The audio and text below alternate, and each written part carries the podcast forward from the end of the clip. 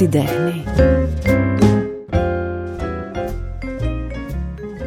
Ξεκίνημα τέταρτης ε, σεζόν για το Art Podcast και είμαι πάρα πολύ χαρούμενη γιατί η κυρία με κάπα κεφαλαίο που στέκεται εδώ δίπλα μου είναι μια γυναίκα που θαυμάζω πάρα πολύ, λατρεύω τη φωνή της, ταξιδεύω με τη φωνή της, προσπαθώ πολλές φορές να μπω και να κουρνιάσω στις δικές της κρυφές γωνιές και μ' αρέσει η πορεία της. Θα μπορούσα πολλά να πω για τη Γιώτα Νέγκα. Χαίρομαι πολύ που Γιώτα είσαι εδώ. Πολύ. Και εγώ Γιώτα μου χαίρομαι. Γιώτα στο τετράγωνο Γιώτα στο σήμερα. τετράγωνο, ναι, ναι, ναι. Να είμαι γουρλού, να είναι μια χρονιά με όμορφες συναντήσεις, με ωραίες κουβέντες, με αγάπη, με ανθρωπιά. Ωραία μοιράσματα. Με ωραία μοιράσματα. Ε, είσαι νιώθεις τυχερός άνθρωπος Γιώτα; Πάρα πολύ.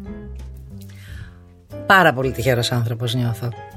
Αυτό το νιώθες και από παιδί, ένιωθες ότι είχες ένα, ότι τα καλούδια της τύχης ερχόντουσαν κοντά σου ή προέκυψε μετά; Όχι, όχι, δεν το νιώθω από παιδί, η αλήθεια είναι. Νομίζω ότι σιγά σιγά ενηλικιώνομαι. Φέτος ένιωσα ότι στα γενέθλιά μου ότι αρχίζω ίσως να ενηλικιώνομαι. όχι, τον τελευταίο καιρό κάνοντας μια, ρίχνοντας μια ματιά πίσω, προς τα πίσω και βλέποντας καθαρά πια τα πράγματα και όχι κάτω από το πρίσμα ότι του όποιου συναισθηματισμού, ότι ξέρεις, πιο καθαρά. Ε, συνειδητοποίησα ότι είμαι πάρα πολύ τυχερός άνθρωπος και δυνατός άνθρωπος και μ, μου έδωσε πολύ μεγάλη χαρά αυτό και δύναμη. Τελικά τώρα που η επιτυχία έχει έρθει και έχει κάτσει δίπλα σου, ευτυχία ή επιτυχία; Ευτυχία πάντα, ε. ισορροπία δηλαδή στην ουσία. Νομίζω ότι ο άνθρωπος ισορροπία θέλει. Ε, στιγμές που να μπορούν να τον κρατάνε ολόκληρο και δυνατό για να αντιμετωπίσει τις δύσκολες. Γιατί δεν μπορούμε να πούμε ότι δεν θα έρθουν δύσκολες. Ε, βέβαια. Όλα τα άλλα ε, είναι επακόλουθα. Ε, είπα στο ξεκίνημα, χρησιμοποίησα δύο λέξεις, το κρυφές γωνιές, δύο λέξεις που είναι κλεμμένες, γιατί εσύ έδωσες μουσική, έδωσες ουσία, έδωσες υπόσταση σε όλο αυτό που λέγεται κρυφές γωνιές με την παράσταση αυτή που τη λάτρεψα για το πώς έδεσες ακούσματα, στιγμές, συναισθήματα, γιατί για μένα αυτό είναι μουσική, να δένουν όλα Ωραία, μαγικά. Ε, εγώ σε αυτό το podcast και σε αυτό το επεισόδιο, σε αυτές τις κρυφές γωνιές θέλω να, να φωτίσουμε. Εκεί θέλω να μείνουμε. Αυτή είναι και η ουσία για να γνωρίζεις έναν άνθρωπο καλύτερα και ένα καλλιτέχνη. Ναι. Γι' αυτό και το ονόμασα και εγώ κρυφές γωνιές. Τώρα που λες για αυτό το πρόγραμμα που είχα κάνει πέρυσι, είχε τόσα διαφορετικά υλικά, τόσα πράγματα που δεν είχα πει, που δεν είχα, σκεφ... που δεν είχα τολμήσει μάλλον να πω και το στοίχημα ήταν πραγματικά να τα δέσω έτσι ώστε εγώ να νιώσω ολόκληρη. Και αυτό πραγματικά ε, μου έδωσε όθηση και αυτό ήταν που με έκανε βέβαια βήμα το βήμα πάει πίσω δηλαδή η συμμετοχή μου στη μύδια μου έδωσε πληροφορίες κι άλλες για τον εαυτό μου ε, με έκανε να, ρε- να, να προχωρήσω περισσότερο, να ρισκάρω, να μάθω. Ήρθαν κρυφές γωνιές που μου έδωσαν άλλες πληροφορίες και έτσι Έγινε γυρνώντας αυτό το πίσω γεμάτο. καθάρισε ένα, Ναι, ναι. το πρίσμα μου και είδα αυτό που σου είπα πριν. Ναι. ας πούμε. Τώρα κοίταξε, θα σε πάω λίγο πίσω και θα φτάσουμε σε όλα αυτά, γιατί για όλα αυτά έχω πράγματα έτσι που θα ήθελα Αμέ, να εδώ μοιραστούμε είμαι αν γι' έχεις αυτό. τη διάθεση. Ε, Πολύ. εγώ θέλω όμως να μου πεις, αν να κλείσεις τα μάτια για μας έτσι να το κάνεις και γυρίσεις πίσω σε αυτήν την... Στο σχολείο σου λέγανε Γιώτα ή Παναγιώτα; Γιώτα. Γιώτα. Πάντα Γιώτα. Εμένα Παναγιώτα στο σχολείο. Μάλλον έτσι ήταν περασμένο. Παντού Παναγιώτα. Πολύ ωραία είναι. Δάσκαλοι και λογιστές. Παναγιώτα, όπως τα βλέπω στα χαρτιά. Λοιπόν, ε, σε αυτή τη γιώτα λοιπόν που ήταν στο σχολείο, στο θρανείο, με τους φίλους, στο σπίτι, αν κλείσεις τα μάτια και συναντήσεις αυτό το παιδί, ε, ποιες λέξεις, ποιες φράσεις σου έρχονται, πώς ήταν αυτή η παιδική ηλικία που σιγά σιγά σε έβαλε σε μια άλλη κατάσταση που ακολούθησε; Ένα συναισθαλμένο παιδί, γενικά, ε, που αγαπούσε να βρίσκεται με άλλους ανθρώπους, πολύ αγάπη, πολύ μουσική, πολύ παιχνίδι και με τα παιδιά αλλά και με τους γονείς στο σπίτι. Είμαι μοναχοπέδι. Εσύ; Και εγώ μοναχοπέδι. Μπράβο. Εντάξει. Όλο και Εγώ περισσότερα κοινά. Καταλαβαίνω δηλαδή αυτά που Όλο και λες. περισσότερα Ναι. κοινά. Ναι. Και με όλη την αθότητα χαιρόμουν όλο αυτό που ζούσα. Και η μουσική ήταν πάντα μέσα. Τι μουσική ακουγόταν μέσα στο σπίτι; Λαϊκή μουσική. Αυτό που είναι και ο πυρήνας μου, δηλαδή λαϊκά τραγούδια. Αλλά πρόσεξε, ε, αυτό που ακούγε ο πατέρας μου είχε μέσα τους μεγάλους συνθέτες, είχε μέσα τους ποιητές, mm. γλεντούσαμε με τους ποιητές και τους μεγάλους συνθέτες, τις μεγάλες μας λαϊκές φωνές, είχε δημοτικά, είχε επιτραπέζια, τραγούδια, δηλαδή τραπέζια, αυτά τραγούδια που λέγαμε γύρω από το τραπέζι, το οικογενειακό στο τέλος και όλα αυτά. Οπότε λαϊκός ήταν ο πυρήνας, λαϊκή ήταν η πρώτη μουσική και ήταν παιχνίδι μου. Δηλαδή άφηνα και το κυνηγητό για να ακούσω μουσική, για να ε, τραγουδήσω με τον πατέρα μου, για να μελετήσουμε Βυζαντινή, για να γράψω σε ένα τετράδιο ό,τι τραγούδια μαθαίνω. Ο πατέρας είχε κάποια σχέση με την τέχνη; Ναι, ήταν mm. εράση τέχνης, αλλά ήταν ε, φυσιογνωμία καλλιτεχνική, μια ευρύτητα τρομερή δηλαδή. Ε, τραγουδούσε, έπαιζε μπουζούκι, έγραφε ποίηματα, ζωγράφιζε, έκανε γλυπτά όλο αυτό, ξέρεις, μέσα από την... Άρα κάπου υπήρχε ένα... Ναι. Είχε ωραίο κρίσταλο φωνής. Είχε πάρα πολύ ωραίο μέλισμα, πάρα πολύ ωραίο γύρισμα. Μια βαθιά φωνή. Ήταν πιο... Ήταν δημοτικολαϊκός. Δύσκολο αυτό και ναι. να πιάνεις και το δημοτικό ωραία είναι, δεν είναι εύκολο. Ήταν μερακλής όμως. Και σου έδειχνε, σου, με κάποιο τρόπο σου έδειχνε μονοπάτια μέσα ναι. στη μουσική για να διαλέξεις και που θες να προχωρήσεις. Εκείνος το έκανε απλά, αλλά εμένα με κέντριζε πάντα. Ποια ήταν τα τραγούδια που έγραφες σε κάποιο τετράδιο και μικρή, ας πούμε, ήταν τα αγαπημένα σου; Ε, το πρώτο τραγούδι που έμαθα και να τραγουδάω με τον μπαμπά ήταν το Κάπου Νυχτώνει και δυσκολεύτηκα πάρα πολύ ε, στο ρεφρέν κάποια στιγμή και του λέω παπά δεν μπορώ ήταν ψηλά γιατί το πήζα στον τόνο του και το τραγουδάγαμε μαζί και μου λέει μπορείς παιδί μου εγώ στο λέω ήξερε. Αυτό το μπορείς ακόμα τώρα το ακούω στα αυτιά μου συνέχεια. Όταν κάτι με ζορίζει, όταν κάτι με δυσκολεύει τον ακούω να μου λέει μπορείς παιδί μου εγώ στο λέω είναι πολύ σπουδαίο πράγμα αυτό. Είναι, είναι δύναμη, είναι στήριγμα συγκινούμε γιατί η αλήθεια είναι ότι το πώς μας φέρονται οι γονείς όταν είμαστε παιδιά και πώς μας βοηθούν να ανοίξουμε ή να κόψουμε τα φτερά μας είναι πάρα πολύ σημαντικό και το κουβαλάμε σε όλη μας τη ζωή μετά. Δεν αλλάζει αυτό. Έτσι είναι. Και να σκεφτείς ότι και εγώ ας πούμε σε αυτή τη διαδρομή με αυτό το μπορείς θέλω να σου πω την περπάτησα χωρίς να έχω τα δεδομένα που θα έπρεπε. Δηλαδή θέλω να πω ένα παιδί δυτικής συνοικίας ε, χωρίς μουσικές σπουδές τότε, μετά έκανα μουσικές σπουδές. Δεν ήμουν πανέμορφη, ψηλή. Ναι, ναι. Αυτό που έχουμε συνηθίσει Δεν ήμουν πάντων... αγώνος κάποιας εύπορης οικογένειας που να έχω όλη τη βοήθεια ή δεν ανήκα σε ένα σύνολο που θα μπορούσε... Ήταν όλα κόντρα. Στην ουσία δεν είχα τα προσόντα για να κάνω το όνειρό μου πραγματικότητα. Οπότε το μπορείς παιδί μου είχε μπορείς, διπλή αξία. Ακριβώς. Αυτό το μπορείς λοιπόν με έσπροχνε πάντα και αυτό το μπορείς είναι και το παράσημό μου, γιατί μέσα από αυτό το μπορείς, παιδί μου, είμαι εδώ και δεν εξαφανίστηκα. Γιατί θα μπορούσα κάλλιστα να κάνω μια άλλη δουλειά. Ναι. Να, να αναγκαστώ να κάνω μια άλλη δουλειά. Αυτό λοιπόν είναι Γι' αυτό σου λέω είμαι τυχερή. Ποια ήταν εκείνη η στιγμή που είπες, δεν ξέρω, σε κάποια συμμαθήτρια, στον μπαμπά, στη μαμά, ότι θέλω να γίνω τραγουδίστρια; Ναι, ήμουν 16. Και ήμασταν στο σπίτι μιας μαθητριά μου, τη Ματίνα. Φιλιά Ματίνα. Είναι ακόμη στη ζωή σου η Ματίνα; Ε, αραιά. Αραιά. Okay. αλλά είμαστε. Ωραία. Ε, δεν βρισκόμαστε τόσο συχνά φυσικά, αλλά επικοινωνούμε. Και μου λέει τι θα κάνουμε με τις Πανελλήνιες Ρεγιώτα. Τι έχεις σκεφτεί; Της λέω όχι πολλά πράγματα. Ναι, αλλά τι θέλεις να κάνεις ρε παιδί μου, μου λέει. Mm. Της λέω αυτό και της δείχνω το ραδιόφωνο. Μου λέει τι; Να φτιάξει το ραδιόφωνο. Λέω είσαι βλάκα. να ακούω τη φωνή μου στο ραδιόφωνο. Χωρίς ε, συνείδηση. Λέει το είπα και το άκουσα και εγώ η ίδια που το είπα. Ναι, ναι. Ήταν η πρώτη φορά που το εξέφρασα. Και... και μέχρι τότε ήταν, ξέρεις, ήταν παιχνίδι. Ήταν ήταν ενδιαφέρον, μου άρεσε. Ναι, αλλά εκείνη τη στιγμή το έβγαλες από μέσα σου με λέξεις. Το έβαλες σε μια σειρά. ναι. Και ήταν ε, μετά από λίγο καιρό που βρέθηκε σε ένα ταβερνάκι, όπω ξέρω, με την οικογένεια και έπαιζε ο Καραντίνης. Σε μια μουσική σκηνή, ναι. Και σηκώθηκες να πεις ένα τραγούδι; Με, δύο χρόνια μετά. Δύο χρόνια μετά. Έγινε αυτό. Και τι, Αλεξίου, διάλεξες. Να ε, πεις; Ναι, τι άλλο. Για φε λίγο αυτό το σκηνικό. Ναι, έχουμε πάει λοιπόν να δούμε το Μανώλη. Οικογενειακός και με κάτι ξαδέρφια μου. Και μου γεννιέται αυτή η επιθυμία. Δηλαδή δεν. ε, δεν ξέρω πώς γεννήθηκε. Δεν Και- ήταν και προμελετημένο. επειδή- Όχι, παιδί μου. Όχι. Και σου είπα ότι ήμουν ένα παιδί, ε, πώς το λένε, Μαζεμένο. συναισθαλμένο, δεν είχα εκρήξεις, επαναστάσεις και αυτά. Δεν, μια χαρά ήμουν, δεν είχα κάποιο θέμα. Αργότερα τις έκανα. γιατί δεν ξεφεύγεις από αυτό. Αλήθεια. Λοιπόν, και μου γεννήθηκε τεράστια επιθυμία να ανέβω να τραγουδήσω και σηκώθηκα. Πήγα στον υπεύθυνο που είχε κατέβει εκείνη την ώρα, γιατί αυτός που είχε το μαγαζί ήταν και τραγουδούσε κιόλας. Και του είπα: Θέλω να τραγουδήσω. Και με κοιτάει έτσι.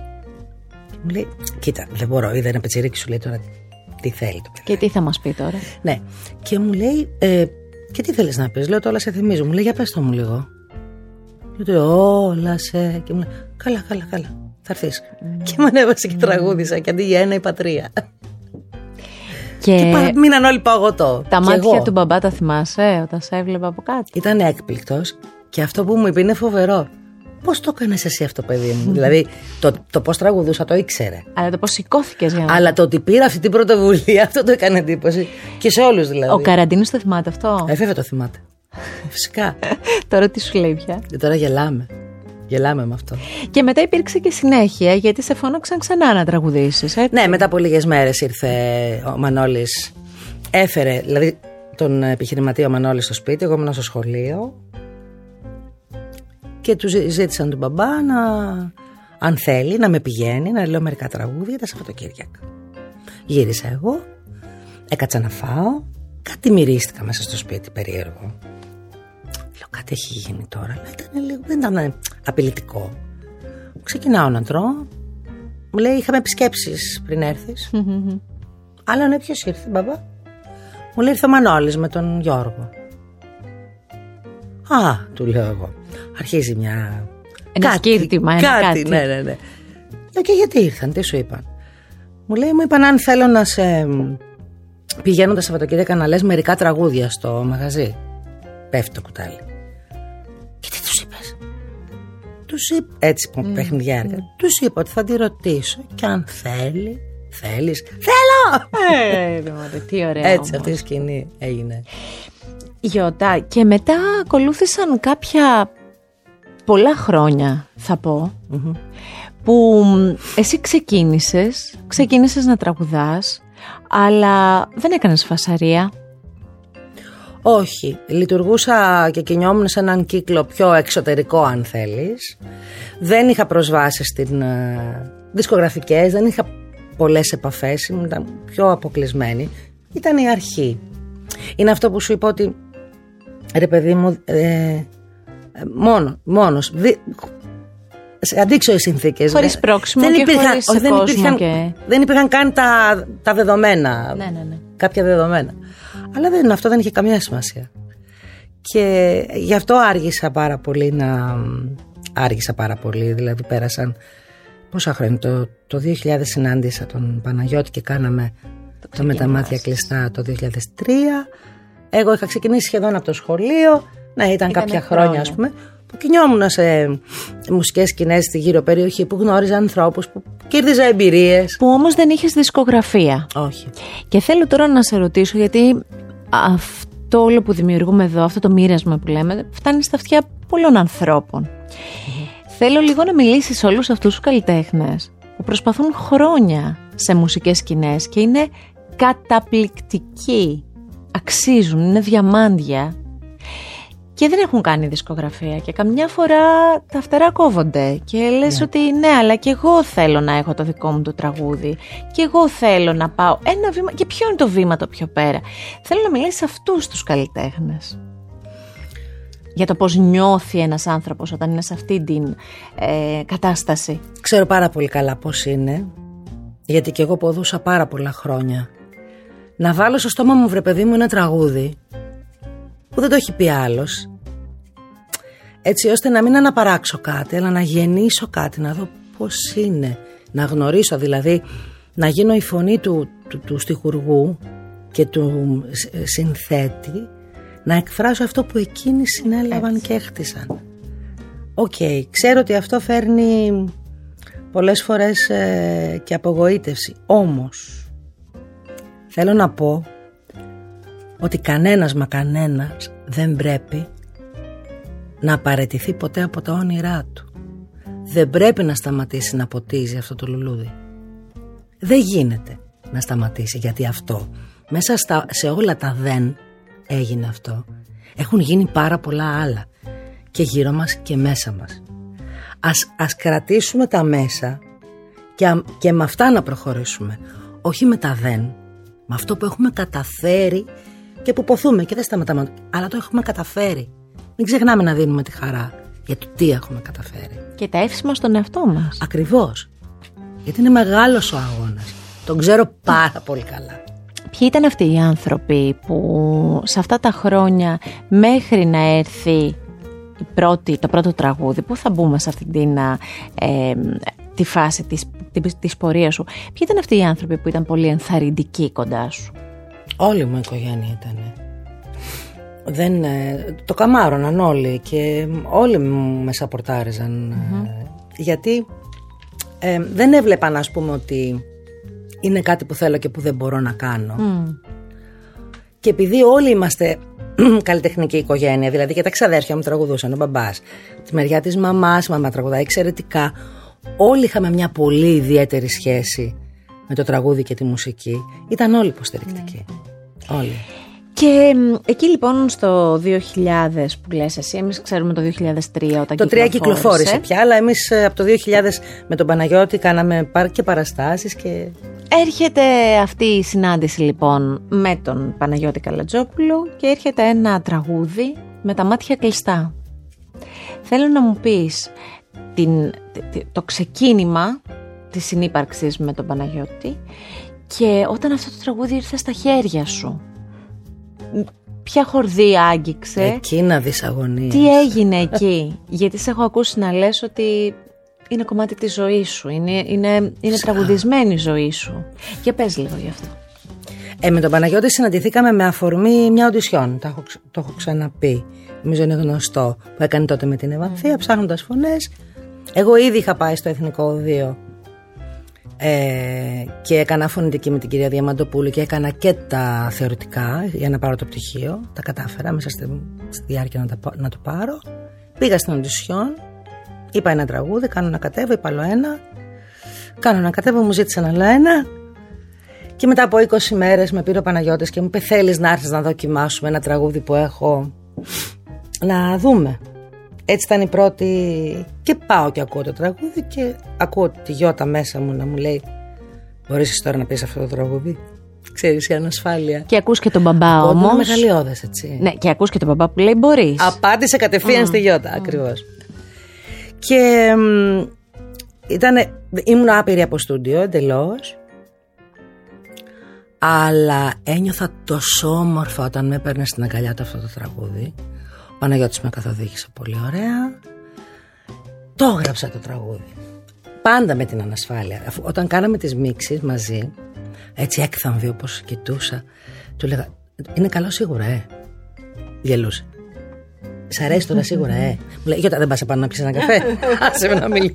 να δουλέψω. Ναι, δεν, δεν το πίστευα.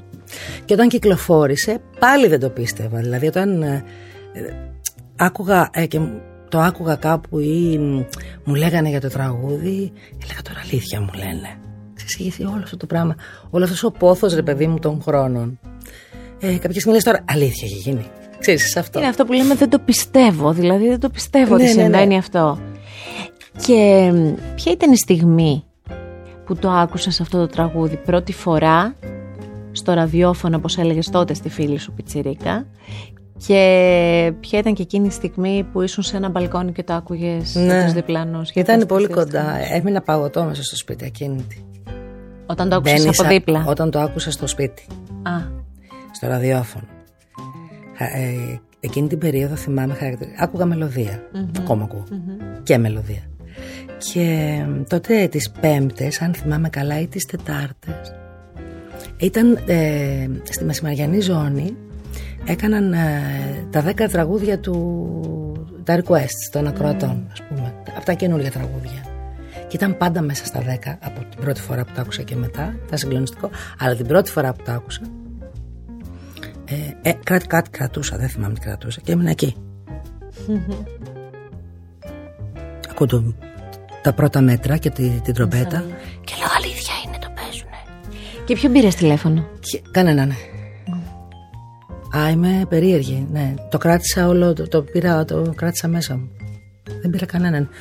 Φοβερή ερώτηση. Αλήθεια δεν πήρα κανέναν τότε να πω. Χαιρόμουν, χαιρόμουν εγώ. Και μετά από λίγο καιρό το ακούστε διαπασόν από ένα διαπελανό διαμέρισμα. και τότε σιγουρεύτηκα και λέω καλέ αρέσει. Ναι, ναι, αρέσει ναι, και ναι, σ' ναι, άλλους. ναι, ναι. Εντάξει. Και ήσυχασα. Νομίζω ότι είναι και από τα τραγούδια που και τώρα, χρόνια μετά, ε, όταν το λες, ο κόσμος τρελαίνεται με αυτό. Όμως είναι και ο τρόπος που το λες. Να σου πω κάτι για αυτό το τραγούδι. Είναι μαγικό. Και, και, και ο Παναγιώτης έχει φτιάξει κάτι μαγικό. Αυτό το τραγούδι δεν παλιώνει. Δεν παλιώνει μέσα μου και το έχω πει χιλιάδες φορές από τότε. Έτσι. Και διπλές φορές και τριπλές στην, στο ίδιο, με- στην ίδια νύχτα. Και βλέπω ότι δεν παλιώνει και στον κόσμο. Αυτό είναι σαν να, χ- ε, σαν να χτίστηκε κάτι και είναι μ, δεν μπορεί να το, αλλα... να το προσβάλλει τίποτα. Δηλαδή δεν μπορεί να το αλλάξει τίποτα, δεν μπορεί να το γκρεμίσει κάτι, δεν μπορεί να το αλλάξει κάτι. Είναι τόσο ολόκληρο φτιαγμένο από τον Παναγιώτη. Και φόλιασε με τέτοιο τρόπο που κάθε φορά είναι σαν την πρώτη φορά. Ναι, ναι, ναι. Δεν μπορώ και δεν θέλω να αλλάξω κάτι πάνω του. Μάλλον, δεν χρειάζεται. Μάλλον Ακόμα και επειδή όταν είναι αυτό προσπαθήσαμε. μέσα σου, γι' αυτό έτσι φτάνει και σε εμάς. Ναι, και είναι Επειδή- αναλύωτο Ναι. πάντα, πάντα. Είναι μαγικό. Γι' αυτό λέω είμαι τυχερή. και σε τα μάτια κλειστά πως γεννάει στο σκοτάδι η λύπη χαρά Εγώ όμως θα μιλήσω και για άλλα τραγούδια. Θα πάμε πολλά λίγο με άλλα. τραγούδια. Θέλω να μου πεις για... Α, αυτό θέλω. Έχω άνθρωπο. Πες μου λίγο γι' αυτό. Πες μου τις ιστορίες πίσω από αυτό. Ήταν το, το αμέσως επόμενο όχι δεν ήταν το αμέσως επόμενο. Ε, μεσολάβησε ένας δίσκος με τον Βαγγέλη Κορακάκη μετά τα ματια κλειστά με πολύ ωραία λαϊκά τραγούδια. Και γύρω στο 6 θαρώ ναι εκεί. Με πλησιάζει ο Θοδωρής ο, ο Γκόνης που ήταν και φίλος των παιδιών τον είχα γνωρίσει μέσα από τον Παναγιώτη και την Ευανθία και μου λέει για μια παράσταση που θέλει να φτιάξει με πρωτότυπα τραγούδια και θέλει να μου δώσει να ακούσω το τραγούδι της παράστασης Ναι. το, το κυρίαρχο. Και μου δίνει ένα χαρτί με τους στίχους σε μια συναυλία ήταν, στο Κατράκιο Θερό. Και το διαβάζω και του λέω, πού με ξέρεις; Για μένα το έγραψες. Και γελάει φυσικά, γιατί δεν το έκανες πρώτη φορά. Και μαγεύτηκα από αυτό το τραγούδι. Ήταν τόσο αληθινό, τόσο δικό μου, είχε τόσα δικά μου κομμάτια. Και μ, αγαπήθηκε και αυτό πάρα, Πάρα πολύ. Πάρα πολύ. Και μ' αρέσει να το λέω σαν ευχή, ξέρεις. Σε όλους τους ανθρώπους. Να το πούν κάποια στιγμή. Ναι, να έχουν Να άνθρωπο. έχουν άνθρωπο. Είναι πολύ σημαντικό. Έχω άνθρωπο Έχω άνθρωπο σκιά μου Έχω άνθρωπο Τόσο δίπλα και μακριά μου Έχω άνθρωπο Όταν έφτασε το δίκιο μου στα χέρια σου, πώς έφτασε στα χέρια σου το δίκιο μου; Το δίκαιο έφτασε στα χέρια μου από την συνεργασία με τον ε, Θέμη Καραμορατίδη και τον ε, Οδυσσέα Ιωάννου. Ήταν ένα τραγούδι που με είχε εντυπωσιάσει που και εγώ το θεωρούσα αρκετά επιθετικό και σκληρό και δεν ήξερα πώς θα αντιδράσει ο κόσμος αλλά ήταν τόσο αληθινό τόσο δυνατό. Θυμάμαι να συζητάμε στο στούντιο όταν το ετοιμάζαμε τον Οδυσσέα και το Θέμη και να μοιραζόμαστε και να λέγαμε ε, εντάξει ας μην βγει αυτό πρώτο σύγκλι νομίζω να το βγάλουμε τρίτο ή τέταρτο σύγκλι ε, σιγά σιγά να βγάλουμε λίγο πιο να μην είμαστε τόσο επιθετικοί Ναι. κάναμε αυτές τις συζητήσεις. Είναι φοβερός ο τρόπος που όταν φύγει ένα τραγούδι από σένα από τους δημιουργούς, από τον τραγουδιστή ε, αποκτά τη δική του ζωή και ο, Βέβαια. και ο κόσμος το κάνει ο- και ανοίξει τον κόσμο έτσι λοιπόν με το που έσκασε το δίκιο έδειξε πόσο αυτή η αλήθεια α, άγγιξε τον κόσμο. Και είναι και ένα τραγούδι, θα μου επιτρέψεις, ραδιοφωνικά έπαιξε σχεδόν παντού. Βέβαια. Δηλαδή, εγώ νιώθω ότι σου άνοιξε την ψαλίδα. Βέβαια, για μένα, αν ο Παναγιώτης ήταν η πρώτη αφετηρία, ο Θέμης και ο Οδυσσέας με- με τον πρώτο δίσκο, ας πούμε, ήταν άλλη μία αφετηρία, Ναι. η δεύτερη αφετηρία. Ναι. Δημιούργησε είναι ένα αυτό. κύμα, ακριβώς. Δηλαδή ήρθε το ένα κύμα και μετά ήρθε το άλλο κύμα. Επίσης ε, κάτι που έχω πει, το έχουμε συζητήσει πολύ και με τον Γιάννη Κότσιρα σε αντίστοιχο επεισόδιο. Έχουμε κοινές Είναι- διαδρομές με το Γιάννη, Έχετε αρκετές. και νομίζω αγαπιέστε και, Και πάρα πολύ πολύ. αγαπιόμαστε. Και έχετε συνεργαστεί και πολύ ωραία.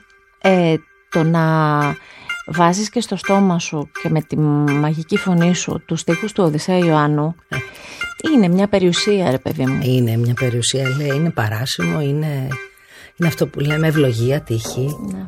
Είναι. Εγώ έχω το δίκιο μου και εσύ τον κόσμο όλο Νομίζεις θα βρεθούμε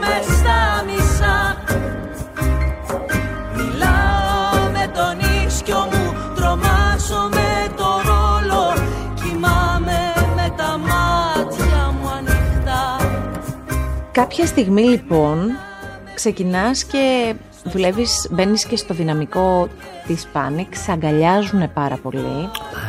Ε, πάνω, εγώ θα μου επιτρέψεις να το πω, το έχω πει και στους αντίστοιχους ανθρώπους, πάνω σου έχουν στηρίξει ένα νέο άνοιγμα και δικό τους για πιο, τώρα σε πολλά εισαγωγικά έντεχνα ακούσματα. Όχι μόνο πάνω μου. Και η πάνω Πάνικ σου έχει μια όμως. εξαιρετική ε, δεξαμενή με, με Συμφωνώ. ανθρώπους που αγαπούν το, α, αυτό το Τότε για τραγούδι που μας, αγαπώ κι εγώ. εκεί γύρω στο 17, ξεκίνησε όλο αυτό πολύ έντονα. Ε, και σε- αρχίζεις και συνεργάζεσαι και παίρνεις στίχους και από τον Νίκο Μωραήτη, που είναι επίσης ένας άνθρωπος που αγαπώ και εκτιμώ πάρα πολύ. Ο Νίκος είναι σπουδαίος. Και έχετε Και είναι κάτι άλλο επίσης εκεί. πολύ ειλικρινής. Ναι. Πολύ ευθύς. Ακόμα και ο- όσο δεν χρειάζεται καμιά ναι, φορά. ναι, ναι, γι' αυτό εγώ έκανα έτσι. Και Τον επίσης αγαπώ πολύ, τον Έχει αγαπώ γράψει πολύ. μαγικά τραγούδια Μαγικά για τα- υπέροχους καλλιτέχνες, δεν το Ακριβώς. συζητώ. Για πες λίγο για τη συνύπαρξη εκεί και για αυτό το οξυγόνο και ό,τι έγινε εκεί. Κοίταξε να δεις τώρα πώς έρχονται τα πράγματα που σου λέει με τυχε- τυχερή. Ε, χτυπάει το τηλέφωνο. Μμ. Και είναι ο Νίκος Μωραΐτης. Καλησπέρα Γιώτα, μου λέει ο Νίκος. Μου λέει γεια σου Νίκο μου. Γιώτα χωρίς περιστροφές ε, θέλω να σου πω ότι είναι καιρός τώρα που γράφω πράγματα και γράφουμε πράγματα με τον Νίκο Μαρτζάνο έχοντας στο μυαλό μας εσένα. Θέλεις να ακούσεις αυτό το υλικό, έτσι απλά να το ακούσεις. Φυσικά του λέω και θέλω. Πάω στο σπίτι του. Ακούω το υλικό. Μένω. Όμως τότε ε, δεν είχα τελειώσει ακόμα μια υποχρέωσή μου, οπότε ήρθε, πήρε μια μικρή αναβολή ας πούμε, η οποία αναβολή λειτουργήσε πώς. Δουλεύαμε παρα... στο στούντιο, κάναμε τα demos, γνωρίσα τον Νίκο Μερτζάνο που δεν τον ήξερα, ε, κολλήσαμε, ε, γελάσαμε πολύ, δουλέψαμε πολύ και μέσα από αυτή την... ε, ε, Τη συνύπαρξη. τη την τύπη. συνύπαρξη και το χρόνο που μεσολάβησε ήρθαν και τραγούδια αποτέλεσμα της επικοινωνίας μας. Αυτό που εμείς γίναμε από τη στιγμή που ήρθαμε κοντά. Και ήρθε και ένα τραγούδι κατά παραγγελία σε αυτό το δίσκο. Είναι, είναι τρομερό όμως αυτό που έκανε ο Νίκος. Θα σου πω μια μικρή ιστορία. Είμαι στο, στην Κύπρο για μια συναυλία με φίλους. Πολύ συλλεκτική, δεν θυμάμαι. Νομίζω αφιέρωμα ήταν Μάριος Στόκας. Είναι ο Χρήστος Τιδέος, είναι χειμώνας. Έχει γρασία και κρύο. Εγώ δεν είμαι και πολύ καλά, δεν θυμάμαι τι είχα. Ήμουν λίγο θλιμμένη. Στο καμαρίνι. Έχω πάρει μια πασμίνα και κάθομαι σε μια γωνιά εκεί, ξέρεις, σαν το... Και έρχεται ο Χρήστος πάντα. Η ματιά του είναι πολύ διαισθητική και μου λέει Γιωτάκη τι έχεις; Του λέω κρυώνω μάτια μου Με κοιτάει δύσπιστα φυσικά Μου λέει είναι σαν να κρυώνεις από μέσα σου Και παθαίνω Σοκ. Τον κοιτάω Και του λέω Φαίνεται ε. Και παίρνω το μωραίτη κατά καπάκι 12 το βράδυ. Και του λέω Νικό σε παρακαλώ γράψε ένα τραγούδι για αυτούς που κρυώνουν από μέσα τους και έγραψε ας πούμε την πανοπλία. Από κάτι που γεννήθηκε την ώρα που ήμασταν και ζυμωνόμασταν. αυτό είναι πάρα πολύ σπουδαίο πράγμα. Αυτό δεν είναι ένα κομμάτι μαγείας στην τέχνη. Ναι, είναι ένα κομμάτι μαγείας του ανθρώπου και της επικοινωνίας του που εκφράζεται και με την τέχνη. Μα νομίζω ο ότι αυτό είναι και η τέχνη έτσι κι αλλιώς. Ο άνθρωπος, ο άνθρωπος το κάνει με την τέχνη του αυτό. Γι' αυτό είμαστε τυχεροί. Σε ευχαριστώ γι' αυτό. Σε ευχαριστώ. Τώρα αυτό το τραγούδι θα το ακούω με άλλο. Δηλαδή με ένα άλλο. Άλλες σκέψεις. Σαν να σε κάνω εικόνα. Ναι, τα τραγούδια έχουν ε, την ιστορία τους. Ε. Εγώ δεν έχω καλύτερο να ξέρεις από να ακούω ιστορίες πίσω από τραγούδια. Είναι το καλύτερό μου. Και στο ραδιόφωνο το κάνω και σε παρέες το κάνω. Πάντα ρωτάω πώς το έγραψες αυτό, τι έγινε. Και όταν το πει, μ' αρέσει πάρα πολύ σας μαθαίνουμε και καλύτερα μέσα από αυτό. Ξέρω καλά πως είναι μάτια μου σκεπάσου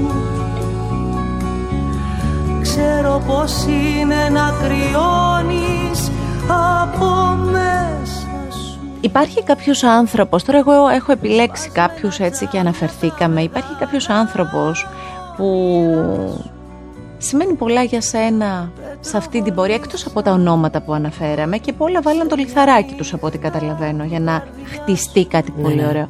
Υπάρχει κάποιος που έχω αφήσει έξω και θέλεις να αναφερθείς πολύ σε αυτόν; Όλοι οι άνθρωποι που συναντάς σου δίνουν πράγματα, mm. μαθαίνεις πράγματα.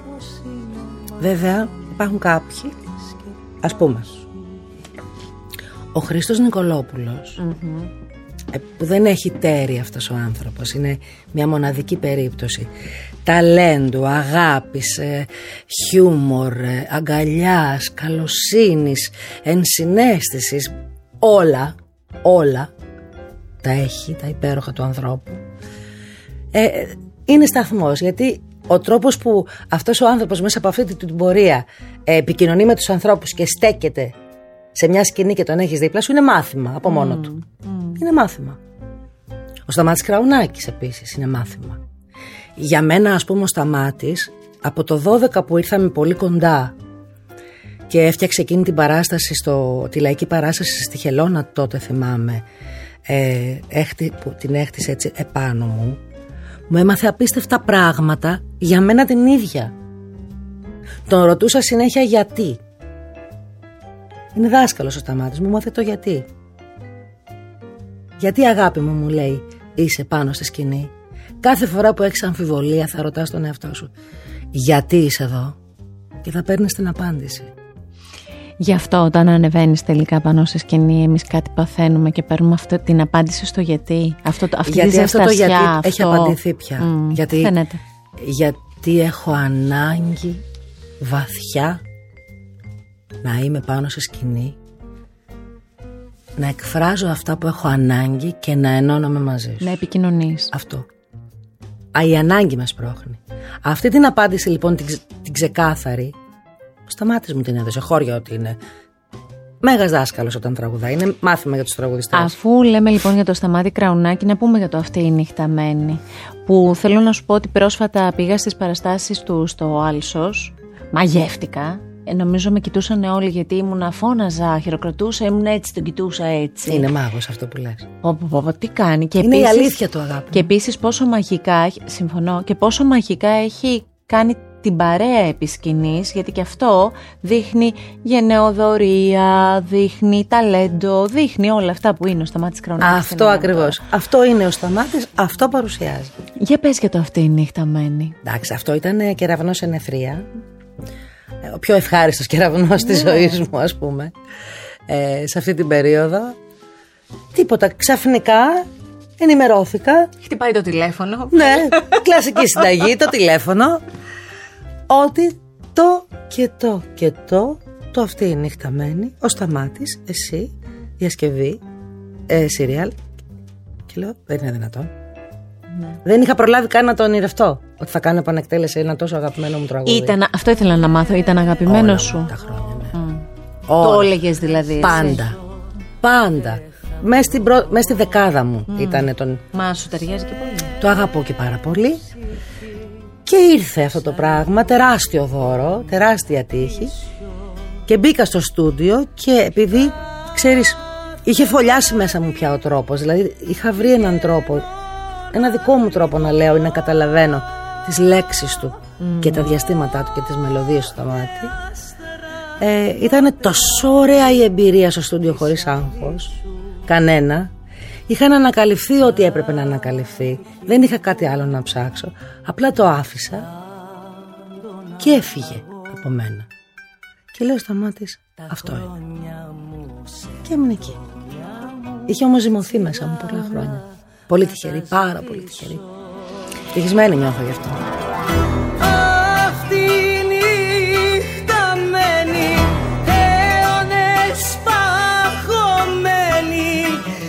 Δυο ψυχές δεν βρήκαν καταφύγιο. Είμαι σίγουρη ότι το πολύ τυχερή και πολύ ευτυχισμένη το είπες και όταν ε, εμφανίστηκε, φαντάζομαι πάλι με ένα τηλεφώνημα, αυτή η μύδια και αυτή, αυτό το, το άλλο που συνέβη σε σένα. Βέβαια να πούμε ότι εσύ, αυτό νομίζω ήρθε μετά το ποιος στη ζωή μου. Ναι, δεν ήταν ήτανε- μια παράσταση που προηγήθηκε για τη ζωή του Ναι, δεν ήταν Θεοδωράκη. αμέσως προηγούμενη. Ήταν η πρώτη Όχι. μου εμπειρία, Ναι. το πιο στη ζωή μου, με κάτι μουσικοθεατρικό. Μια πρώτη γεύση, γιατί Μεσολάβησε και κάτι άλλο σε, Σε θέατρο. Σε, θέατρο. Όχι, όχι, όχι. όχι αυτό. Ναι, ναι, ναι.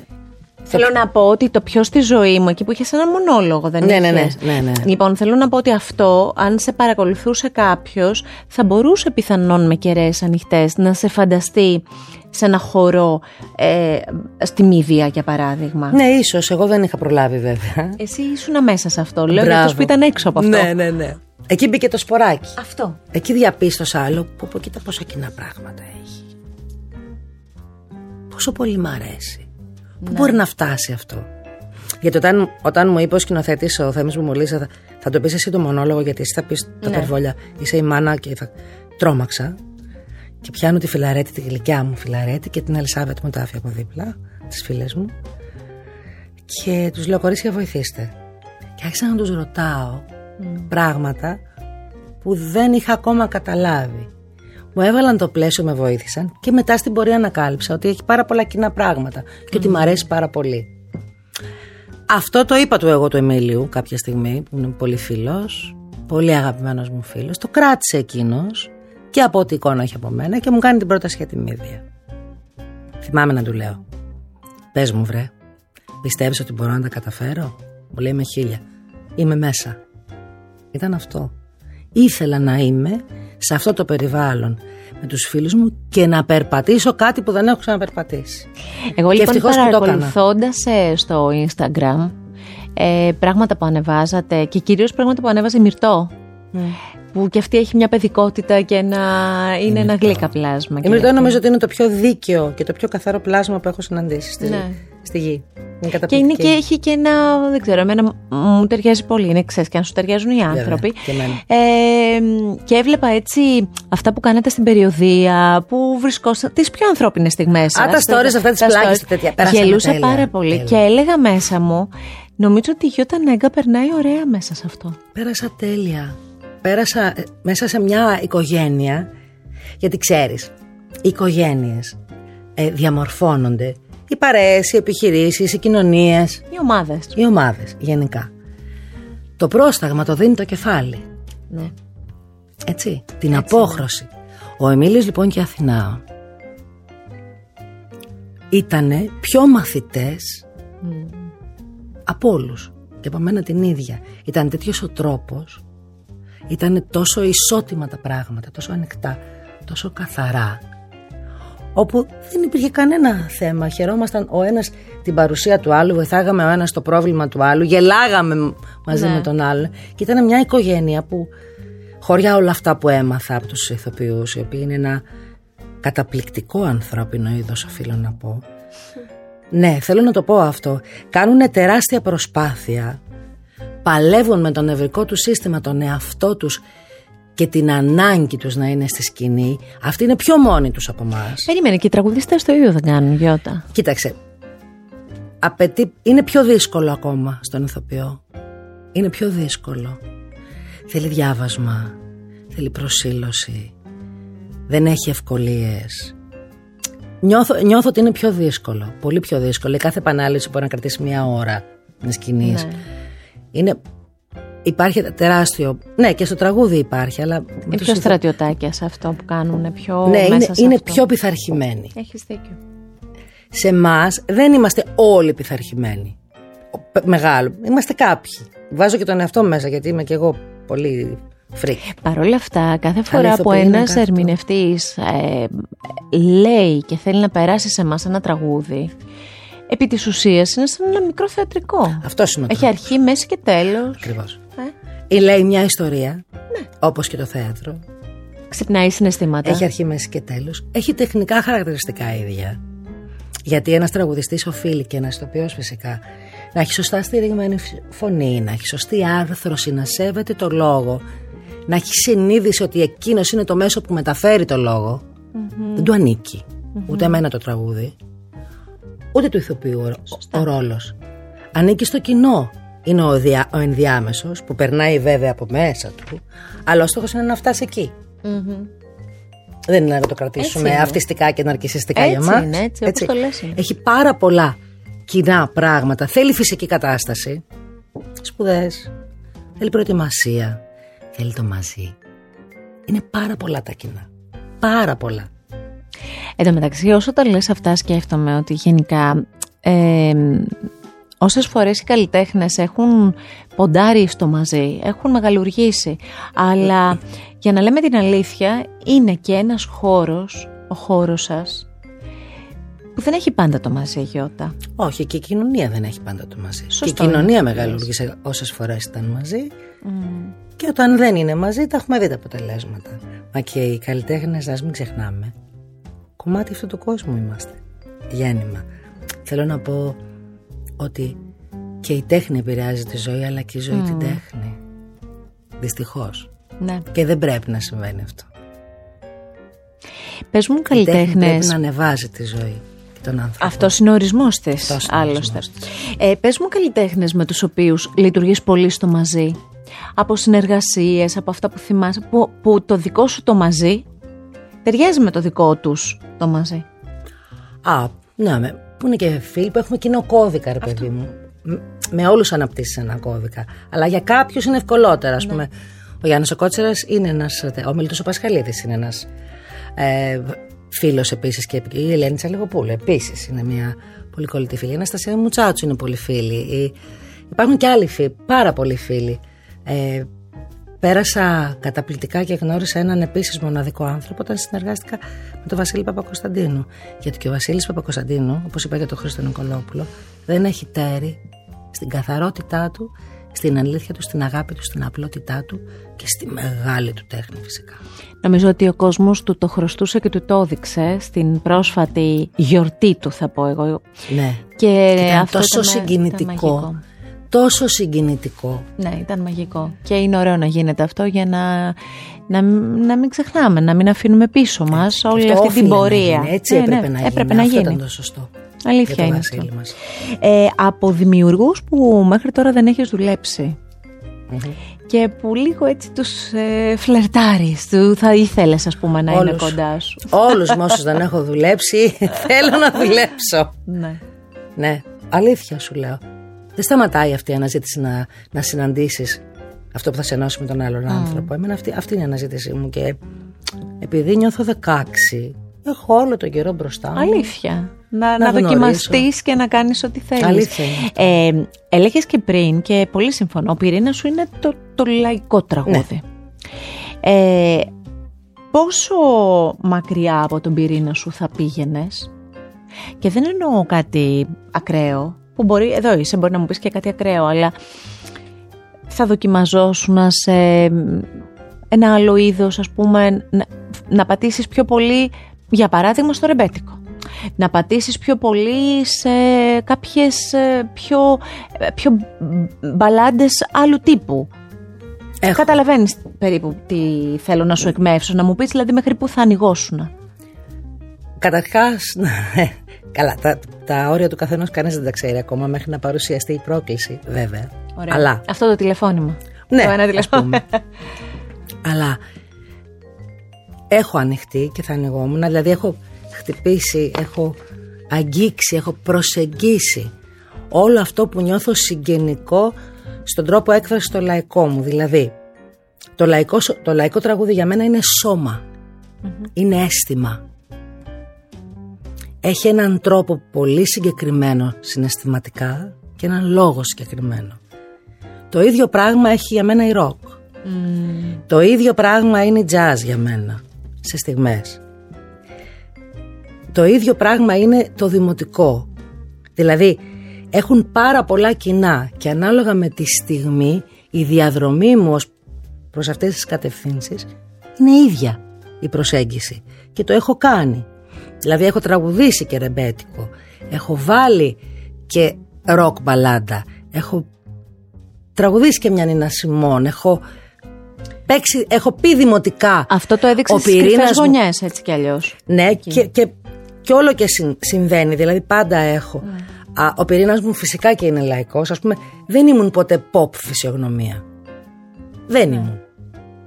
Είχα εν τη γενέση μου μια διαδρομή πολύ συγκεκριμένη και φυσικά και από αυτά που άκουγα. Ναι. Άρα λοιπόν απλώνω το χέρι μου σε ό,τι θέλω να δοκιμάσω, σε ό,τι θέλω να γευτώ και να, να ζυμωθεί μέσα μου ε, με πολύ σεβασμό και αγάπη. Αλλά η δοσολογία πάντα είναι ο πυρήνας είναι αυτό που είμαι και φυσικά. Πάντως χαίρομαι πάρα πολύ που σε ακούω να λες, ας πούμε, κάτι που εγώ πολύ το πιστεύω, ότι το λαϊκό με το ροκ κάπως συναντιούνται. Φυσικά και συναντιούνται. Εγώ το πιστεύω πάρα πολύ αυτό. Και υπάρχουν και εκπρόσωποι του λαϊκού τραγουδιού που πραγματικά στο μυαλό μου είναι πολύ ροκ. Και όχι μόνο του τώρα, και του τότε. Βέβαια. Με τα δεδομένα του τότε δεν το συζητώ. Βέβαια, ακριβώς. Ξένη μουσική ακού. Ναι, με. Έχεις αγαπημένα ή ε, συγκροτήματα ε, ή ακούσματα. Είμαι κολλημένη τώρα εγώ στην κλασική ρόκα, μου. Από Floyd, Scorpions, Dire Straits, mm. αυτά. Ωραία, τα, τα, Άρα όταν θα μπεις στο αυτοκίνητο, φεύγοντας από εδώ, και αν δεν έχεις να κάνεις κάποιο, να ακούσεις κάτι συγκεκριμένο λόγω δουλειάς ή να μιλήσεις, να...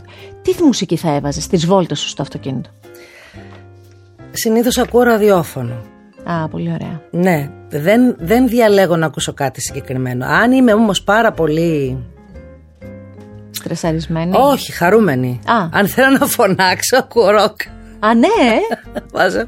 Αν είσαι στα αυτό με την κουβερτούλα, το λίγο πιο κλεισμένο, λίγο πιο πανοπλία. Όχι, υπάρχει και ενδιάμεση κατάσταση. Ε, έπιασα τις δύο κρυανές. εντάξει, γιατί στην ενδιάμεση κατάσταση απλά ξέρεις, πας μαζί να με το. Να κάνεις tune in, tune out, ε, ψάχνεις ναι, τα ραδιόφωνα. Βρίσκεις. Ε, Στα πιο κλειστά ήσυχα πράγματα. Πολύ ήσυχα πράγματα. Ε, αν δεν είσαι πάνω στη σκηνή και θέλουμε κάπου να σε βρούμε, δηλαδή πάμε κάπου να, να πιούμε ένα ποτό ή πάμε σε μια μουσική σκηνή, συνήθως πού σε βρίσκουμε; Πώς βγαίνεις, πώς ε, επικοινωνείς με τους φίλους σου, πού συναντιέστε; Όπως όλοι, Α, πού πάω; Τι θα δώσω στίγμα που πάω; Όχι, δεν θέλω να μου πεις ε, στο Google Maps να ψάξω να βρω. θέλω να πω, θα σε δούμε σε μια μουσική σκηνή να πας να δεις έναν Φυσικά. συνάδελφο. Στο θέατρο θα με δείτε. Ε, σε βιβλιοπολία θα με δείτε. Α, σε καφέ θα με δείτε.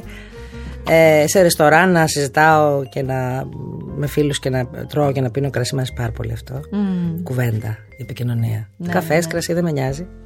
Αυτό μου αρέσει πάρα πολύ. Θα με δείτε λοιπόν σε θέατρο, θα με δείτε σε μουσικές σκηνές, θα με δείτε μόναχη μου με τα μάξι να πηγαίνω βόλτα όλη την Αττική. Επειδή είπε για βιβλιοπολία, διαβάζεις; Ναι. Ε, τι είναι το αγαπημένο σου, λογοτεχνία ή ψάχνεις πιο πολύ τον εαυτό σου. Δεν είμαι είναι... μονολυθική. Α. Ας πούμε τώρα διαβάζω το Sapiens του Χαράρη και με έχει τρελάνει. Ε, ε, πριν από, διάβασα πάρα πολύ τον, ε, με, με κάνει πάρα πολύ, με κράτησε πάρα πολύ και με έβαλε σε πάρα πολλές σκέψεις του Γκαμπόρ το βιβλίο, το διάβασα. Τώρα έχω το, το επόμενο που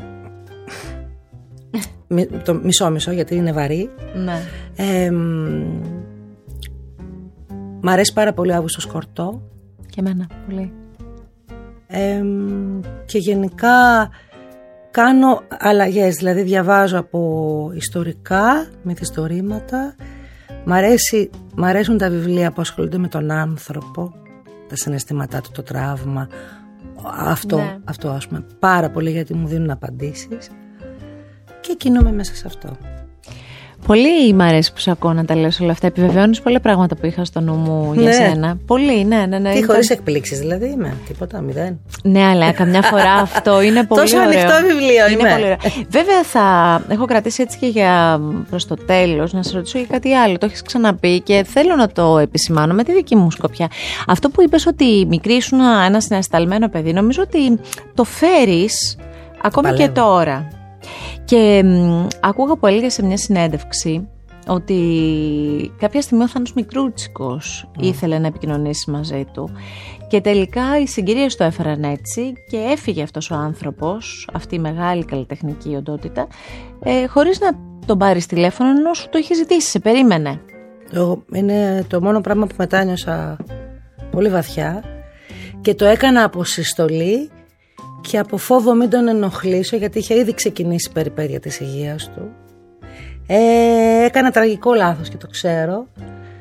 Για, όχι επειδή δεν τον πήρα και ε, επειδή δεν έδωσα την ευκαιρία σε εκείνον που μου το ζήτησε να συνομιλήσουμε, σε μένα που το ποθούσα χρόνια, επειδή με κράτησε αυτός ο, αυτή η συστολή και ένας, τι να σου πω καθώς πρεπισμός, να το πω, δεν βρίσκω το λόγο, το πολεμάω πάρα πολύ, πάρα πολύ όλα μου τα χρόνια και τώρα πια το έχω εντοπίσει πολύ και το, γι' αυτό και το λέω κιόλας και, για να το ξορκίζω.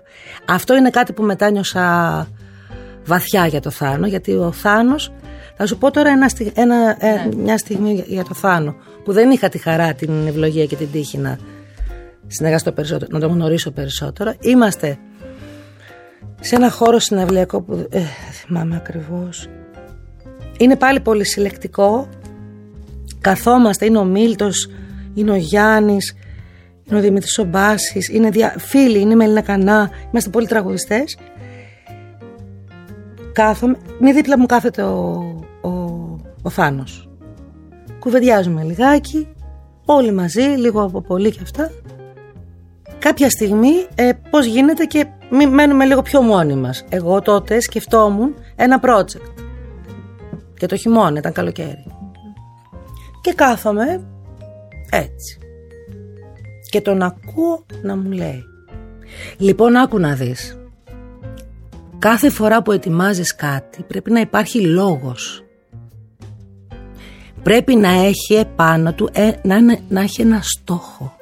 Να ξέρει αυτός που διαβάζει τι κάνεις ή που θέλει να έρθει ότι αυτό είναι μοναδικό και δεν θα το ξαναδεί. Θα έχεις πάντα έναν κόσμο, έναν τίτλο. Και γυρίζω και το κοιτάω. Και του λέω, ακούγεται το μυαλό μου που σκέφτεται. Δεν τρελάθηκα. Ναι. Και αυτό, μου, τέρμα ρε παιδί μου, μου, μου, μου είπε αυτό που σκέφτεσαι, κάντο, κάντο έτσι. Σ, Δηλαδή μου, Άρα, είναι επί της φοβερό. ουσίας, μπορεί να μην έγινε αυτό το τηλεφώνημα, αλλά έχεις κάτι πολύ δυνατό Έχω κάτι πολύ να δυνατό, κρατήσεις ναι. από αυτόν. Γιατί ο, αυτός ο άνθρωπος δεν ξέρω, εγώ, δεν- εγώ δεν τον γνώρισα. Αλλά ο τρόπος που δίτησε στη σκέψη μου, πώς, το πώς με διάβασε, είναι μαγικός. Τον αγαπώ το Θάνο πολύ. Γιωτά, ε, ονειρεύεσαι; Φυσικά. Ονειρεύεσαι και, και όπου πάει; Ονειρεύομαι. Ονειρεύομαι μ, πράγματα που ποθώ και δεν έχουν έρθει ακόμα. Που θέλω να γνωρίσω και να, να με προκαλέσουν, ρε παιδί μου, ξέρεις. Ονειρεύομαι να κουραστώ, γιατί δεν έχω κουραστεί. Και αυτό που πιο πολύ ονειρεύομαι είναι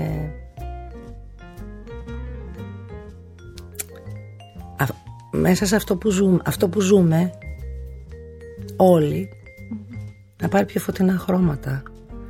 Δεν μπορώ να ονειρευτώ εύκο, άνετα, εύκολα και με χαρά όταν συμβαίνουν όλα αυτά που συμβαίνουν.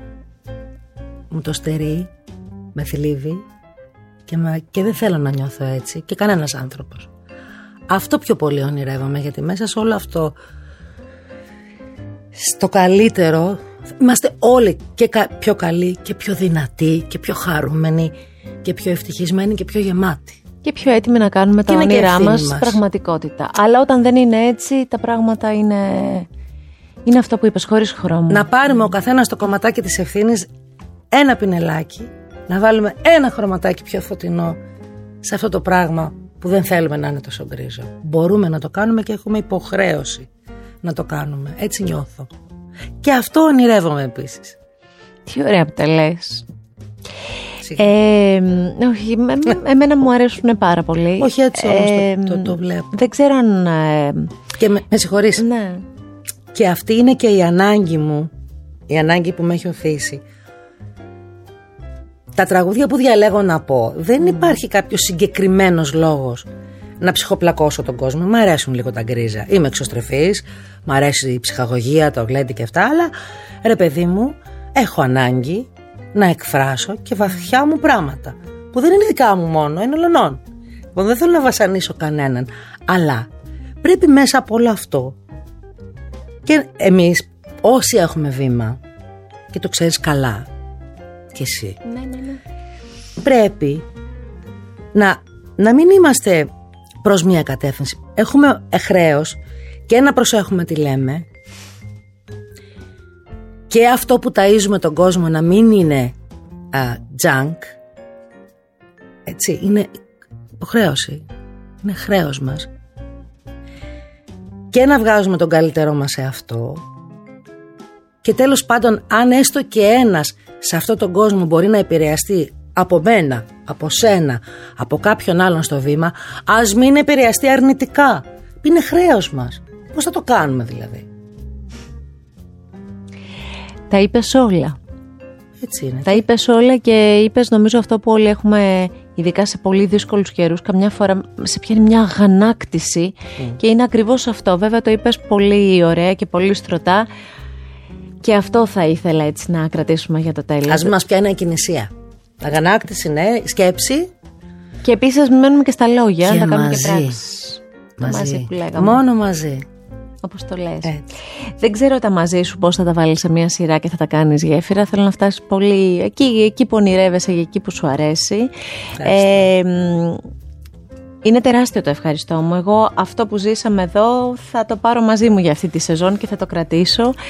Να πάνε όλα καλά, να έρθουν νέα τραγούδια που μιλάνε στο μέσα σου και θα φτάσουν σε εμάς, νέες ωραίες συνεργασίες, να έχεις υγεία, φίλους, αγκαλιές, βόλτες με το αυτοκίνητο, ό,τι ωραιότερο σου εύχομαι μέσα από την ψυχή μου. Να σε καλά γλυκιά μου και για σένα εύχομαι αυτές οι συναντήσεις να είναι κάθε φορά ένα κλικ πιο πάνω μέσα σου ή ένα κλικ πιο βαθιά. Αυτό είναι Λυτρωτικά. τέλεια. Ευχή την κρατάω. Σε Να ευχαριστώ. με πάρα γουρλού πολύ. θέλω, ε. Ναι, ναι, ναι. Θα μου πεις. Θα σε πάρω, να στο πω.